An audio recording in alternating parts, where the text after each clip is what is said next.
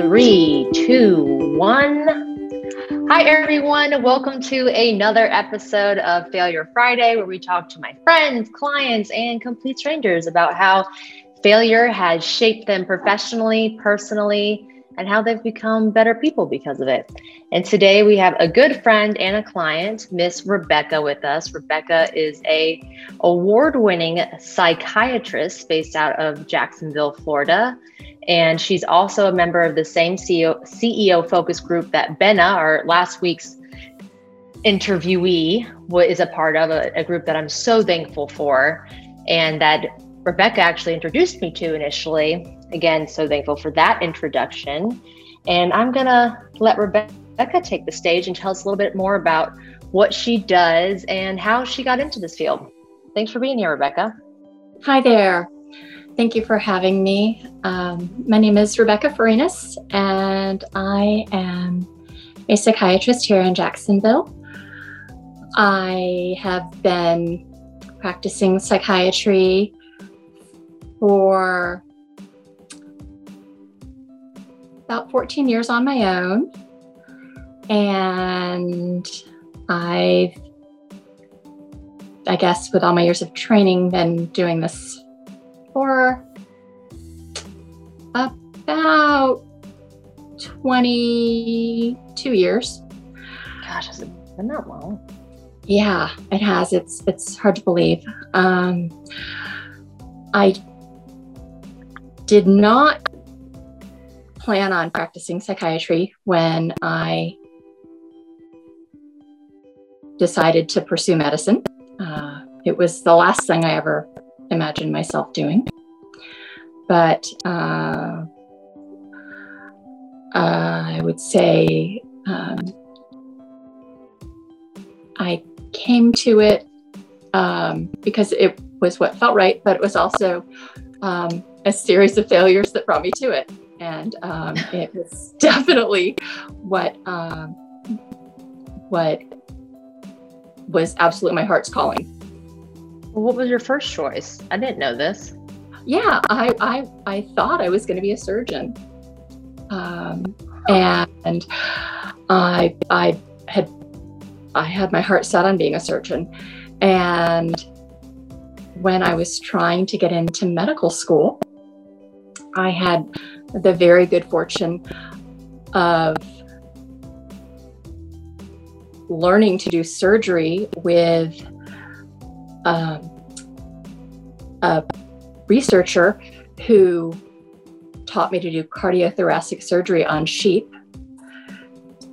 prior to getting into medical school. And during that period of time, I learned, um, well, trying to stitch on a beating heart that uh, one, I freeze under pressure, which is not a good thing to do in the OR.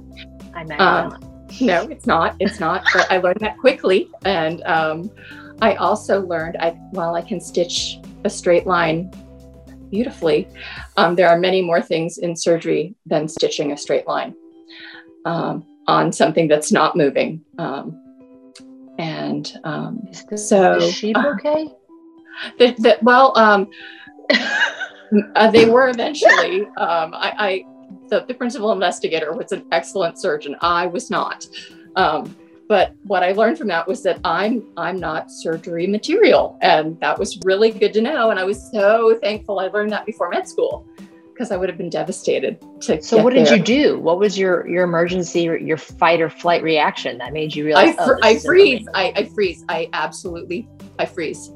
Like I you just, just froze with a beating heart in your hand and just went went dead, basically. Well, well, what happens? Uh, well, I was, I I was supposed to be, um, placing, um, a, a tube in the heart to to measure pressures, and and when you put something in a heart that's beating and there's blood circulating through it, you need to stitch it up really quickly. And when you freeze and you're not stitching, blood's gushing, and that's not a good thing. So the uh, I, I just was clearly not doing what I needed to do, and and the surgeon was very keen to watch me because I was new, and he just moved me aside gently and and took over and it was very, you know, and, and he taught me, he taught me so much. He was so gentle and so kind and so patient with me. But it, it didn't get much better. I mean, my skills got better, but but my I still when um when things get really hairy, um, even with psychiatric patients, um, which which is a good thing with psychiatric patients. Not reacting is a really good thing. Right. Um, that makes sense. In surgery, it's still not a good thing to not react. Um, in surgery, it's still a really good thing to react. Um, in psychiatry, it's not. So my propensity to not react serves me really well in my chosen field. It's, you know, still not good. How long did it did it take you to redirect from surgery to psychiatry? And what was the avenue that brought you there? Um, so I I knew pretty quickly, well, it's not gonna be psychiatry or it's not gonna be surgery. Right. Um, I didn't think it was gonna be psychiatry, uh, even when I started med school.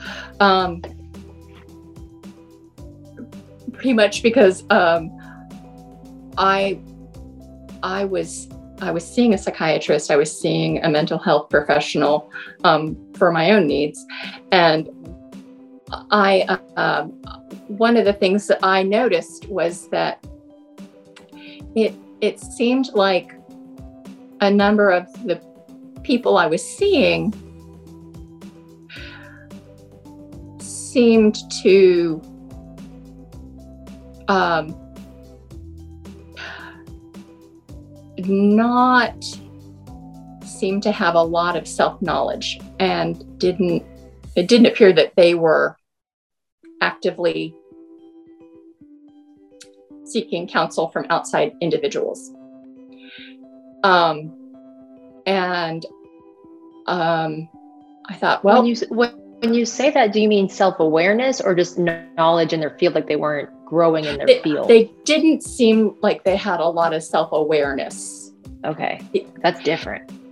It was, it, it was, um, and maybe I just didn't have a lot of good fortune in in my in with the individuals I saw. But that was my experience, and so I thought, well, okay, so I don't belong in that club because I'm getting help, and you know, hmm, you know, it, it, it, the sense that I got was they were doing what they were doing to not look at themselves. Hmm.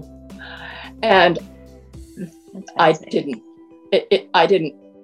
And I still feel like there's a, a, fair number of individuals in the business doing that. Um, but I didn't feel like that that pertained to me. So um, I thought, well, you know, I'll find something else I want to do. And there were lots of other things in medicine that I thought I wanted to do. Um, and then I started doing them and I realized, nope, I don't like this. Um, and I started, you know, looking at the different specialties and I started working my way through them. Um, all the different ones I thought I was really interested in. And there were just certain things about each one that I just didn't, that didn't fit, that didn't feel good, that didn't feel right. I didn't enjoy. And I was getting really worried. And I thought, God, what am I going to do? Like, I've always wanted to be a doctor, like since I was eight. Um, you know, do I finish this up and, you know, go to law school and do public policy or something? Um, and then my very first day um, on my psychiatric rotation, I walked onto the psych ward and I just, I knew I was home. I just, it just was right. I just I was home. I just not because like home was crazy, but not that it wasn't, but um but um it just it just it was just like um just like putting my hand in a glove that was just made for me. And I've never looked back. So. I wonder I wonder going back to what you said before, how many psychiatrists or psychologists even actually seek help for themselves? that is that is a curious question. I wonder I how don't common know that that, is. I don't know that enough do. I know because you're enough in do. such a unique field you're i mean what you deal with what you see every day isn't i mean it could be traumatic in a way right Um, I think that I think it. De- I think I I think it depends on the venue. I think it depends on the person. I think it depends on how you practice. Um, I mean, it, it just it. Yes and no. Um, uh, it, you know, there, I think there, you know, when I, before I started doing, uh, when I was still in college, I worked at Wolfson Children's Hospital in the pediatric oncology floor. Oh. And everyone was like, oh my God, that's so devastating. Children with cancer. And like, no, they're, they're kids that are very alive with an illness that we're treating. Like, they're, they, no, they're, they're kids. They're, they, they were, and most of them got better. Um, and, and it's no, they, they were very alive. Um, it, we, we, it wasn't devastating. The parents, of course, had to come to terms with it. But but when I was working with them, I was working with kids that were kids that that were kids. and just It- it wanted to be wasn't- kids Yeah, they were. It was. They were. It wasn't devastating. They were just kids. Um, and and my patients are patients that have lives to live that just just are trying doing their best, and some days are better than others, like all of us. So, you know. what when when you went from surgery how how many different specialties did you go through like what was your one where you're like okay well surgery might not be it but this has to be it that wasn't psychiatry because i'm not Um, aware like what are all the do- different directions you can go in i mean Oh my gosh, there's so many specialties. Um, I really, I really thought I was, I really, really thought I wanted to do um, obstetrics and gynecology. Um, I went to South Africa and learned to deliver babies. Um, oh wow I, I did that for an entire summer. That was where I learned new, new, new, new, new, new, new, no, no, no, no, no. what about No. that freaked you out Um, that um, you know, I don't like causing people pain, and very little about obstetrics and gynecology leaves a woman feeling refreshed. i think that's a valid point Um, you know, very little, very little about that experience has many socially redeeming qualities. Um, so it, it hurts. And so I don't care what you're doing. Um, then feel good. And then, you know, let's let's couple that with practicing in Umtata General Hospital in the Republic of Transkei, four years outside of apartheid and an old homeland, you know, like it wasn't pretty. So it was a little scarring. Um, you know, I mean, I watched, you know, babies fall out of women. So that was fun. Oh Um, and I was like, no, no. I mean, even though I won't be seeing a lot of that, though I did see that in Galveston, Texas at UTMB in the prison hospital, babies fall out of women, you know, when they'd had, you know, 17 kids and babies were falling out of them. Um, 17 yeah. Mm-hmm. Um, so there was that. Bless their heart. I know, I know. So um, I was just like, no, I, I don't think I, no, not so much. But what I, I learned from that was I really like to teach. I like to, I like to teach. I like the the teaching part of women's health. Um, and I like the teaching part of pediatrics and family medicine and internal medicine and stuff like that. And there's a lot of teaching in what I do in psychiatry. for sure Um, so, I mean, if you do it well. Um, so, so you're talking about teaching the patient yeah, like teaching. colleagues. Um, well, yeah, yeah, most colleagues, you know, would they, yeah, most, I mean, lots of colleagues want to know, and if they want to know, I'm happy to teach them too. But patients and family members, more than anything, you know, they, they really benefit from knowing. So, yeah.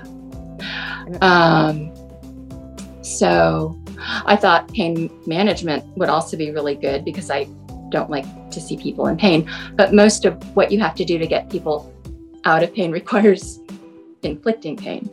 So I, Hmm. did because like a lot of it's interventional, like you know, injections, things like that. And I, you know, no. So that kind of. Okay, so you you truly went down a lot of different roads before I you came to really, I psychiatry. really, I really, I really tried to avoid psychiatry. Yeah. But what's interesting is that you avoided it almost because you didn't think you were worthy of it. It sounds like because you felt like I'm a I'm a consumer of psychiatry.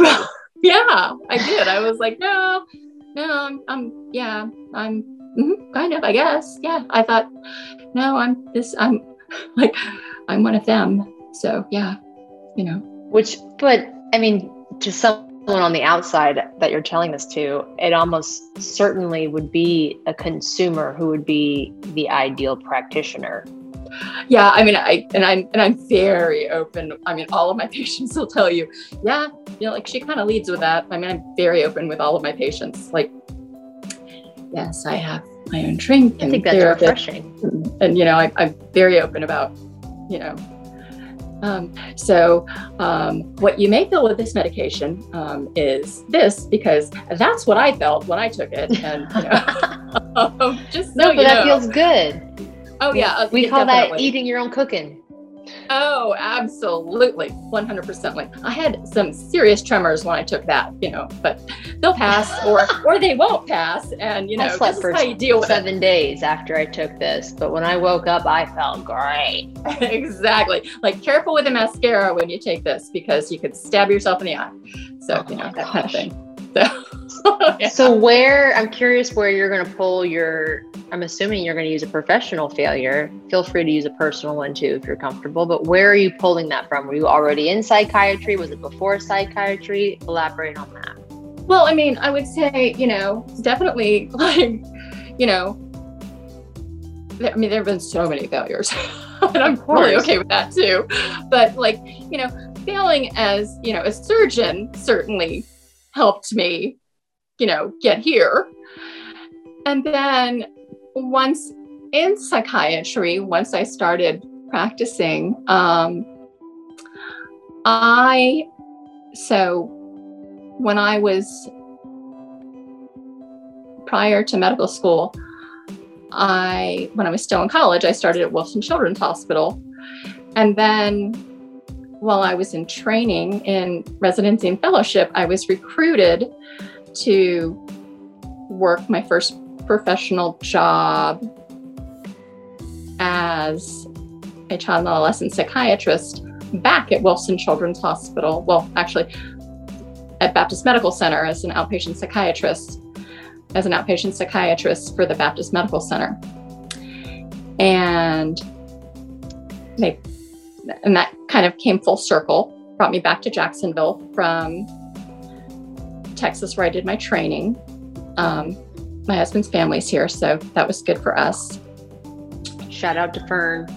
Yeah, my my very sweet, wonderful husband, who definitely he was my undergrad study partner, helped me get into um, medical school, and um, it was good to come back.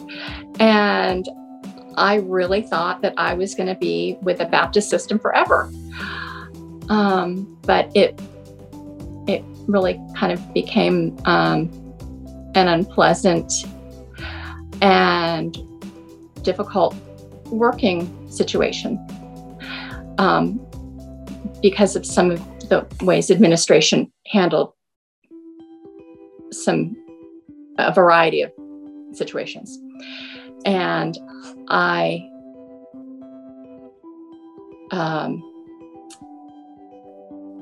Like payroll Documented. patient care.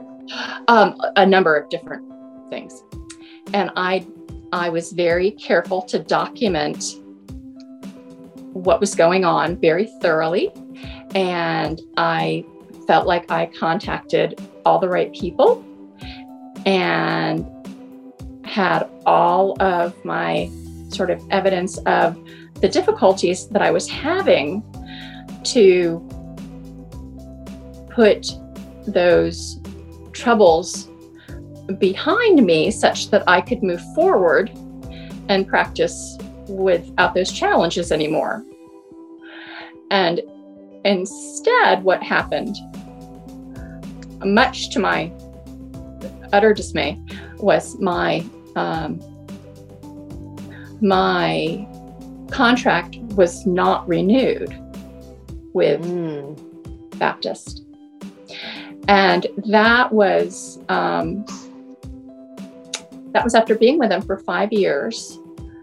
Um, and I had like stellar reviews. That was the year that I was like one of Jacksonville's top docs in psychiatry and child and adolescent psychiatry. Wow. Um, for like, I think the second year in a row. Um, so it was, it was, it was really, it was kind of mystifying. Um, and, um,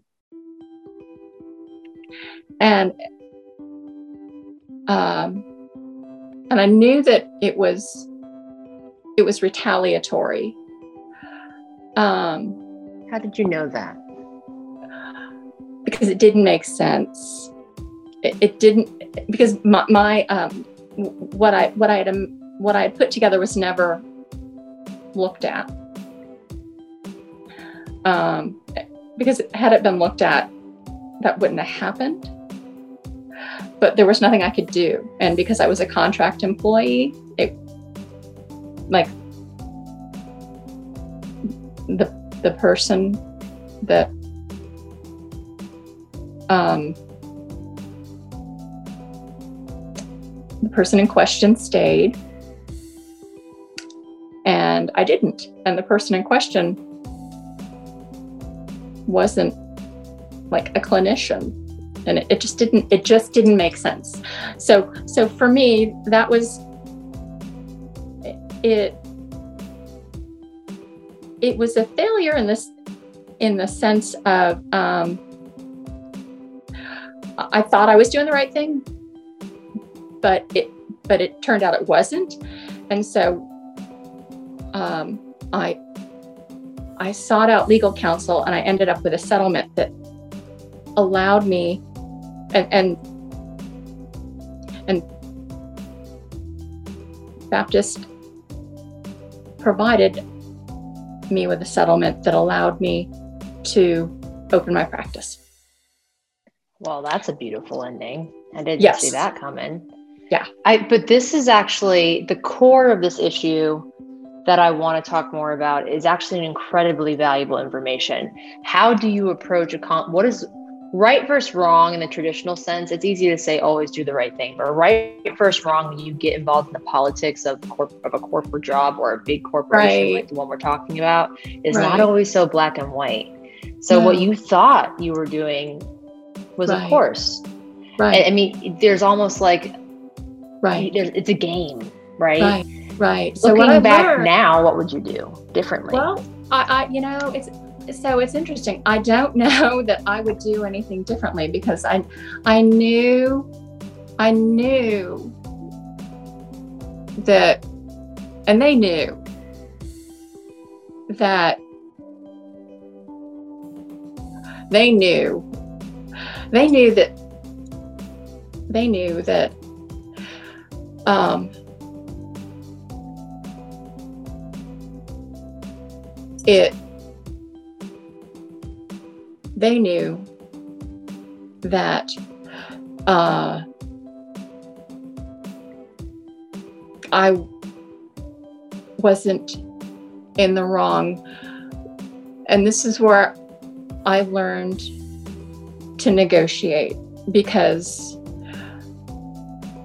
um, I was able to write my letter to all of my clients and take them all with me and tell them exactly where I was going. Um, and with the address of my new location. And Baptist mailed it to them on their dime. Wow. How'd you get that? It was part of the settlement. Oh, okay. That Yep. makes sense. hmm So then it sounds like without we're not going to name specific names obviously, but I want this to be something that's valuable to our to our viewers. It sounds like it was an issue with a specific colleague and you were documenting and then you gave that almost to the wrong people or maybe was there a I- I went- I person went- to give it to? I went straight to the top. I, I, I mean, I did it by the book. I went straight to the top. I went to general counsel. I went to everybody. And I had to send her a copy. I had to. Like, I mean, Why I, did you I- have to? because you can't say this person, you know, is a problem and not let this person know that you're complaining about them. Oh, I didn't know if you had to do that because Oh, of yeah, the way you're to. stru- it's structured or Yeah, you have to, basically. I mean, when you're working in an organization, you kind of have to. wow. Yeah. How long did you document grievances? Oh, my, uh, they went. I mean, they went back a couple years. I mean, it went. It went Oh, all the way. It, wow. it, it went all the way. It went all the way back to destroying my records. Like, and those are legal documents. Yeah. Yeah. Was this a superior or colleague? You said it wasn't even a clin- clinician. So um, this person was. Um, so it, the thing that was that was that so mad that was so maddening about it was the hierarchy. There was the the physicians.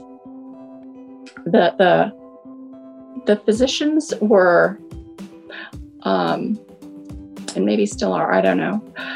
Um, were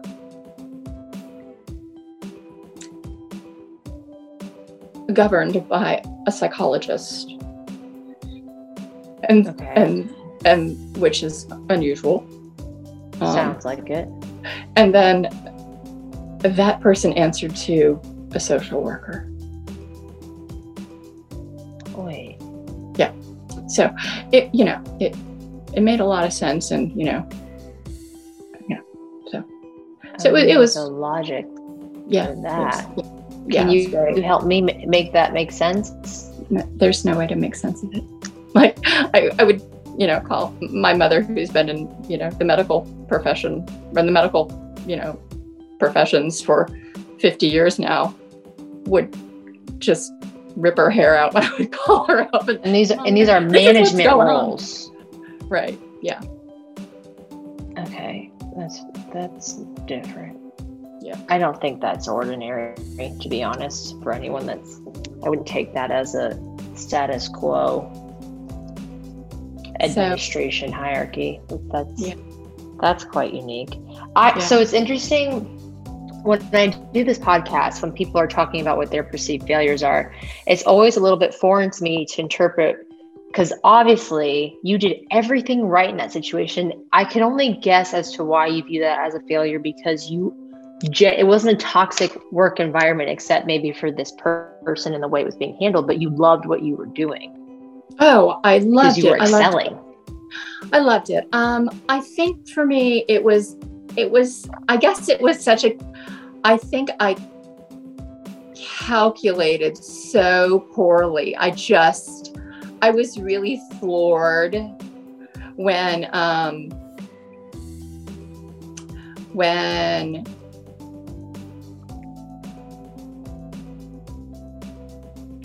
when um, what I thought was supposed when I thought right was supposed to happen and right didn't happen. And and then what that meant was that I then had to become a business owner and becoming a business owner was not what I wanted to do. I wanted to practice medicine and just practice medicine. And and while while I do enjoy my autonomy as a business owner, Um, I enjoy the autonomy I have as a business owner. There's a there is a certain glee I have in thinking, huh, I'm gonna change out all the rugs and I make it so I don't have to. I thought you were gonna say. You know, uh, uh, you know. I'm just saying. I have to put in a work order and wonder when it's going to happen. Like bringing your dog know, to work. Oh, well, I can bring my dog to work every day. That ha- I love that. He's laying here right now. He's laying here right beside me. Oh, show us, show us real quick. Let's take a quick, a quick commercial break. Oh, can you see? Ah, can you see him? Yes there he is. So, so yes. Um, I mean, I, I, I love, I love those freedoms, but um, the work, like it's, it's, it's three full-time jobs instead of one. You know. Oh, definitely.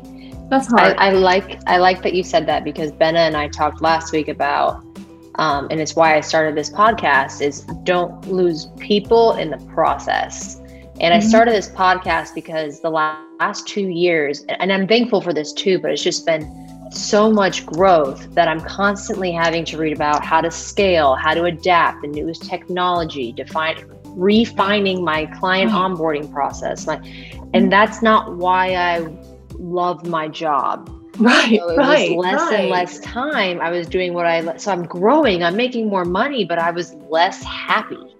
Right. So, and right. that's why I started this. And it's people don't, everybody wants to be an entrepreneur.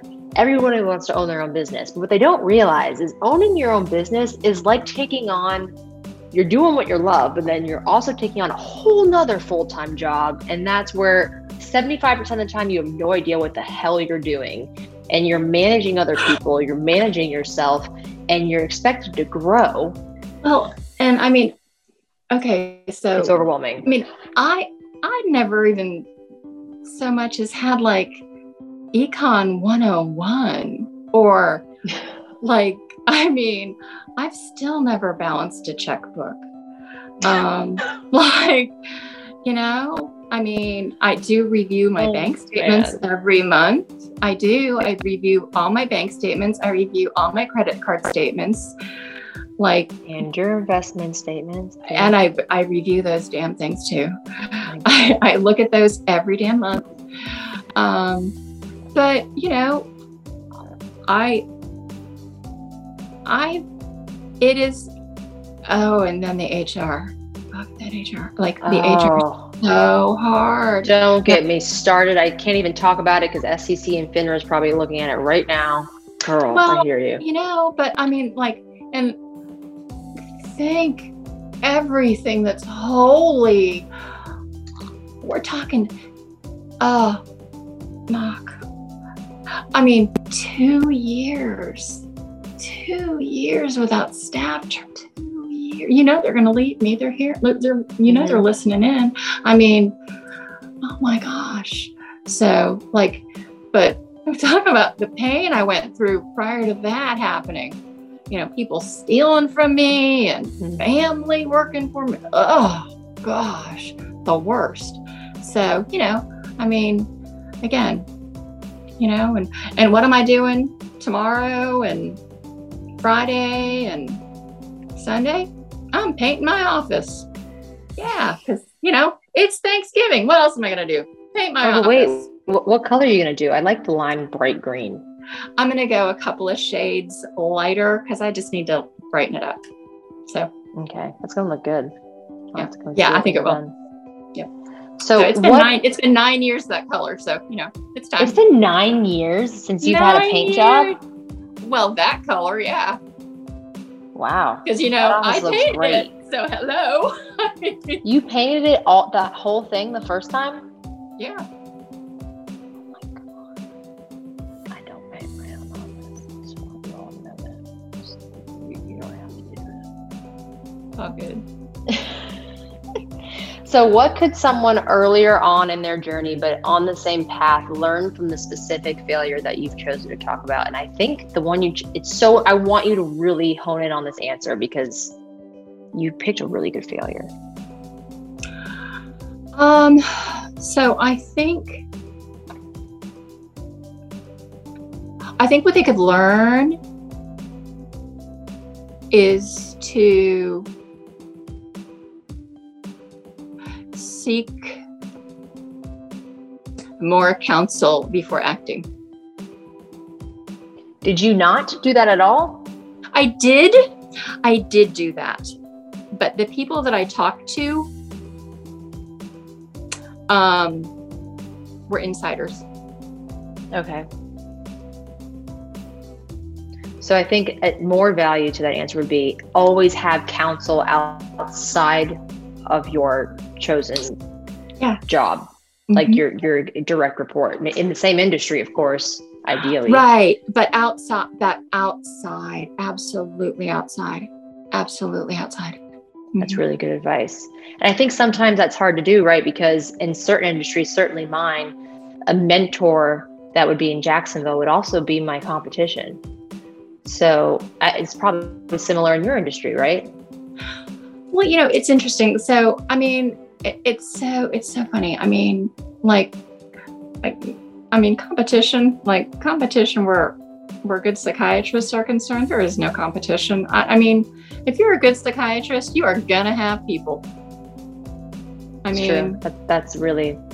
That's I mean, you know, I I would welcome a colleague to collaborate with. I would, I mean, I I do not look at a good colleague as competition.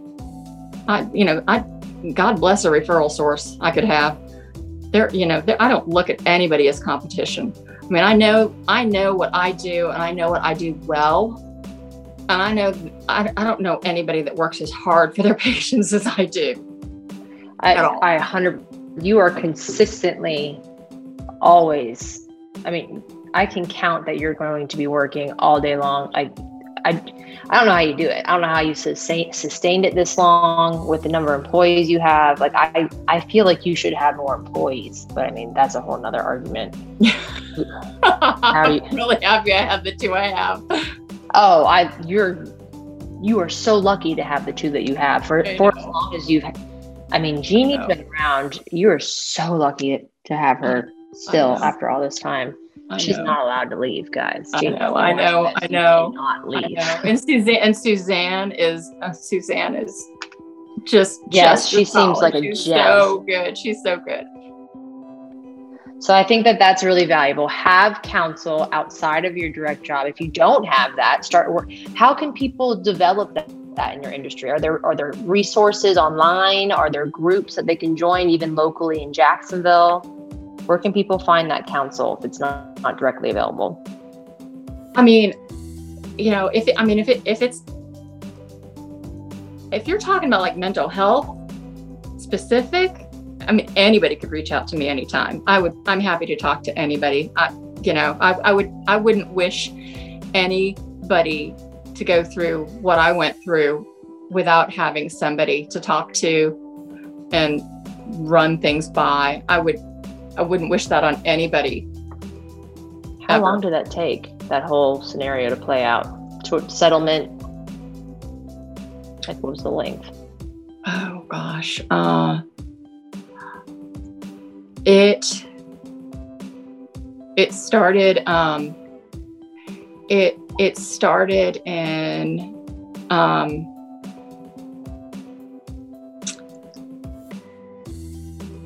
it started in like October and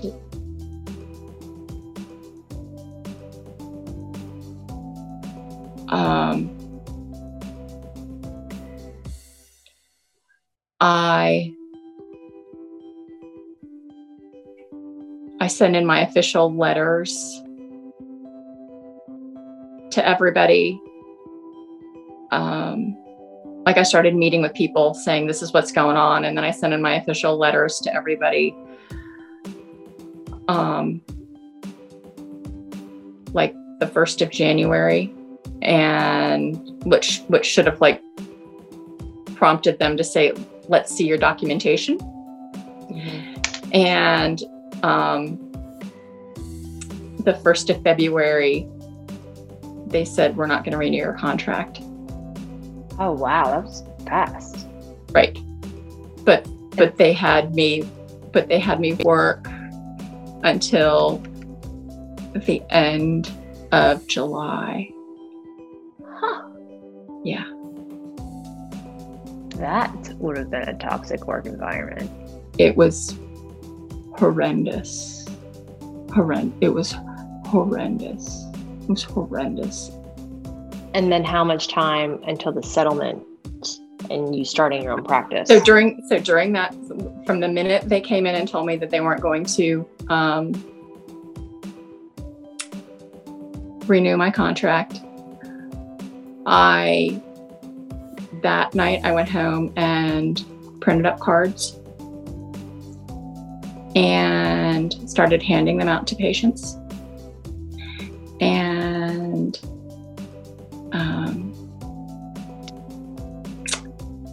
Actually, no.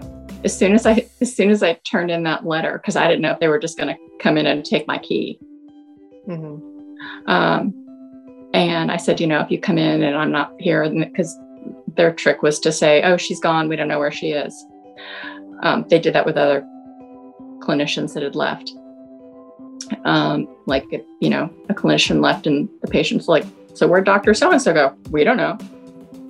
Um, so, um, so I said, you know, if, if ever, you know, you come in and I'm gone, um, you know, email this address and I'll let you know where I am. So, um, I, I printed up, you know, 500 of those cards and Wow. started, started handing those out. Um, and, um, and then set about finding this office. So, So then the settlement that they provided you, that was because they realized that they did something. Not yeah, it was un- it was it was under the guise of severance, which they quote quote unquote never provided. So interesting. Yeah. Okay, so that's all. It all happened pretty quickly then. I mean, you working, continuing to work there from February to July is just atrocious. I'm sure that just crawled by. no, it, it was it was a very very it was glacial at the time. But it wasn't glacial. some long, drawn out legal battle or you're suing your I mean, no, it was it was just a matter of you know like them going back and forth, and you know us working out the whole the you know the wording of my um Severance. my departure, if you will. The wording of my departure. That's fascinating. Yeah. How, how that, uh, I mean, I can only imagine the office banter after you left. The water jug conversation. Oh yeah, it was. Well, I mean, it was it was it was super fabulous before I left because because that's just how great it was. It was wonderful. Do you keep in contact with anyone from that time? Did you make any meaning, meaningful professional relationships from that experience? Because it's a shame because you truly had a lot of accolades that stem from that period in your career. It, no, and that's that was one thing. I mean, like, it was it was really it was one of the most isolating. Like, I I came from such a bastion of collegiality from the Texas Medical Center to there where I worked for five years and barely anybody at Baptist knew they had a child psychiatrist working there. Oh, that's And I'm not- And. I'm not exaggerating. Like they, n- no one knew a child psychiatrist was even on staff at Baptist. It was awful. And I was out at the beach by patients every myself, day. so it was horrible. You're you were still client face patient facing every day though, right? Right, but like I mean, you know, for the like, the, I remember my first patient was 89 years old. Wow. yeah, it was great. I mean, I had a largely geriatric patient because I spent time with patients. They loved me. I mean, you know, they all called me Becky and it was great. It was, you know, I mean, so I, eventually I had to like cull the old people because I eventually got kids and, you know, had to get rid of the elderly because like I needed to open up some spaces for the kids. To do what you were hired to do. Right. So, so how did that experience shape you positively today? Specifically, use specific examples of how it shaped you in your career today, but also as a person, personally. Um, so um, I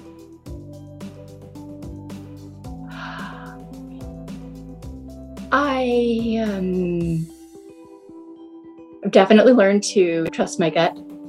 When something doesn't feel right, I I when it doesn't when something doesn't feel right, um, I address it immediately. I don't kind of let it fester. Um, and um, I have certainly learned that there's a whole lot more that I'm capable of than I ever believed. Oh, for sure. Um, I um, I I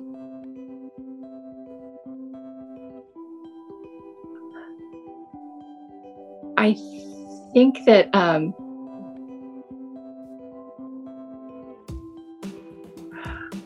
I think that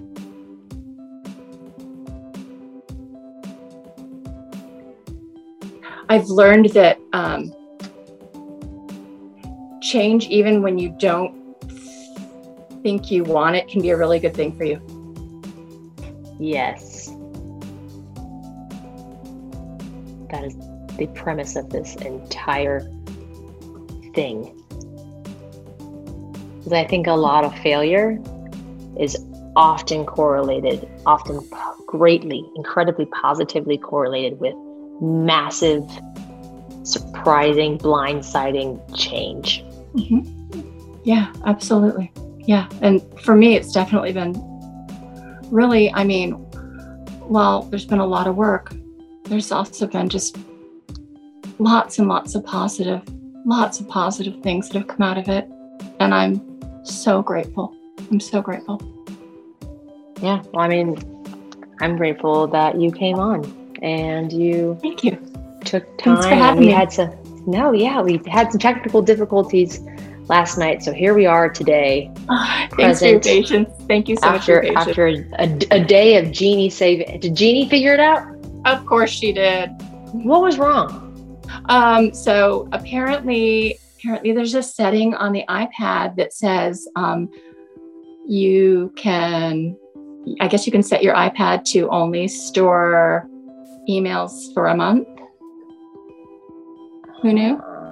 Yeah. So, well, we fixed that. Now I've got 1900 emails on the iPad. How does she figure this shit out? I don't know. She did she get um, anything else done today?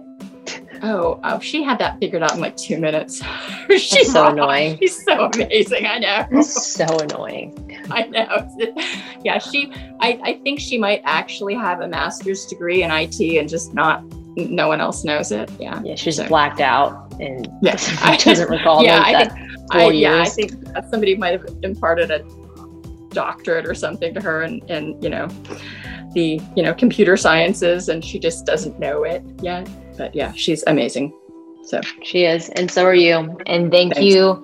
Thank you for being a part of the brainchild that is Failure Fridays and giving back thank to you. our community of, of entrepreneurs and people just starting out, or maybe the people that are established and are going through a major career change or falling on their face, and that's fine.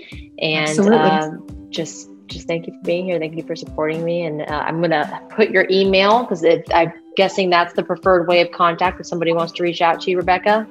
Sure. Sounds good. Yep. And I'm also going to post her website.